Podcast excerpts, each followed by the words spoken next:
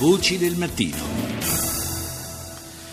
Sono passati esattamente dieci anni dal omicidio dell'ispettore di polizia Filippo Raciti, ricorderete la vicenda, gli incidenti eh, fuori all'esterno del, dello stadio di Catania dopo un derby tra, eh, di calcio tra Catania e Palermo.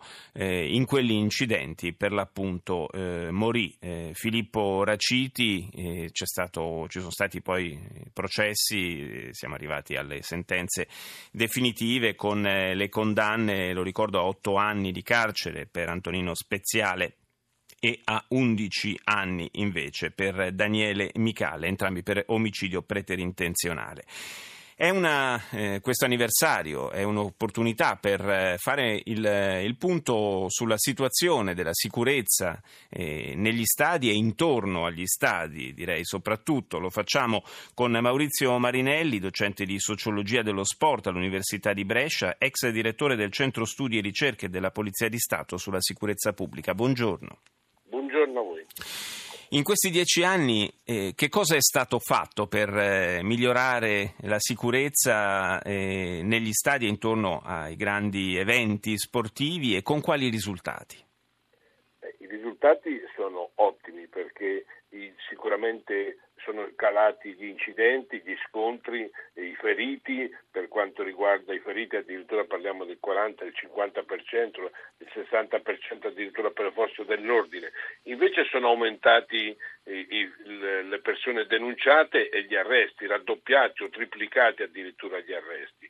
Di fronte a questo quindi cosa vuol dire? Che c'è stato un aumento di norme che sicuramente hanno inciso un po' anche sull'andamento di quello che è eh, lo stato delle partite, dello stato dell'agitazione e sicuramente ha portato ad una prevenzione e anche un fatto che sono diminuiti sicuramente gli incidenti e gli scontri come dicevo. E sicuramente anche i DASPO sono aumentati quindi c'è stata un po' una penalizzazione della libertà un po' per il cittadino, per i tifosi e sicuramente i tifosi più esagitati hanno trovato in questo confronto, in questo contesto, una recrudescenza di quello che sono state le, le norme per quanto riguarda eh, tutte le attività che venivano fatte prima. Quindi su questo fronte sicuramente eh, stati, eh, c'è stato un aumento di sicurezza per chi andava allo stadio e sicuramente non ci sono più state tutte quelle forme di protesta, di, di scontri con, tra le forze di polizia,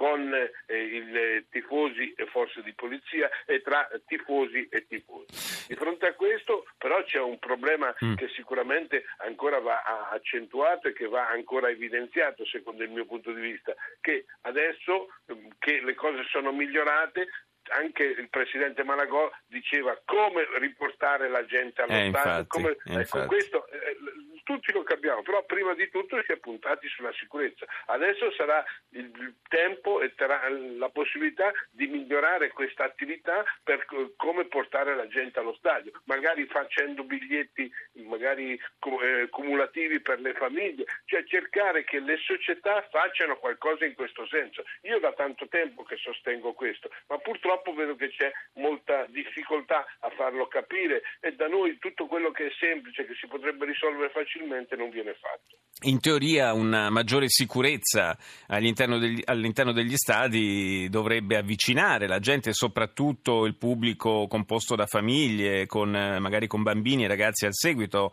agli stadi. Invece da noi è successo un po' il contrario di quanto accade all'estero.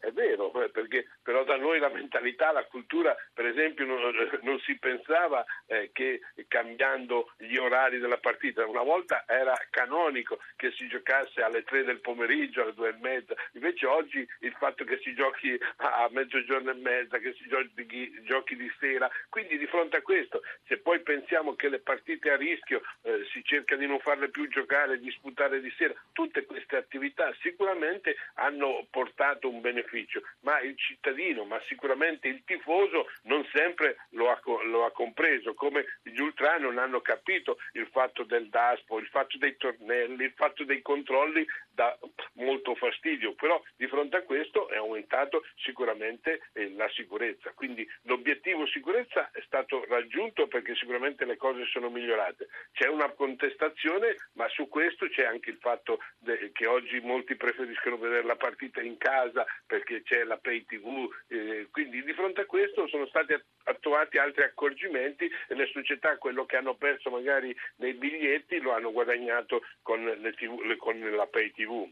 Sì, la, gli stadi semivuoti ovviamente tolgono qualche cosa al fascino anche complessivo dello spettacolo. Un eh, test diciamo, importante sarà il prossimo derby eh, Roma-Lazio di, di, Coppa Italia, in vista del quale potrebbero essere tolte quelle barriere all'interno dello stadio olimpico che sono oggetto di molte contestazioni da parte del pubblico Sì, infatti anche su questo il togliere le barriere sarebbe un altro obiettivo che potrebbe avvicinare di più la, lo spettatore allo stadio. Anche questo è un altro aspetto, ma se, se, arrivasse addirittura, che era un po' l'unico derby, perché sono migliorate le cose, le partite tra Milan e Inter, sì. nei derby, Torino-Juventus, eh, la, eh, Genova-Sampdoria, quindi l'unico derby che è a rischio è sempre quello di, eh, come si chiama, di Roma. Quello della capitale. Speriamo che sia un test superato. Grazie a Maurizio Marinelli, a più tardi.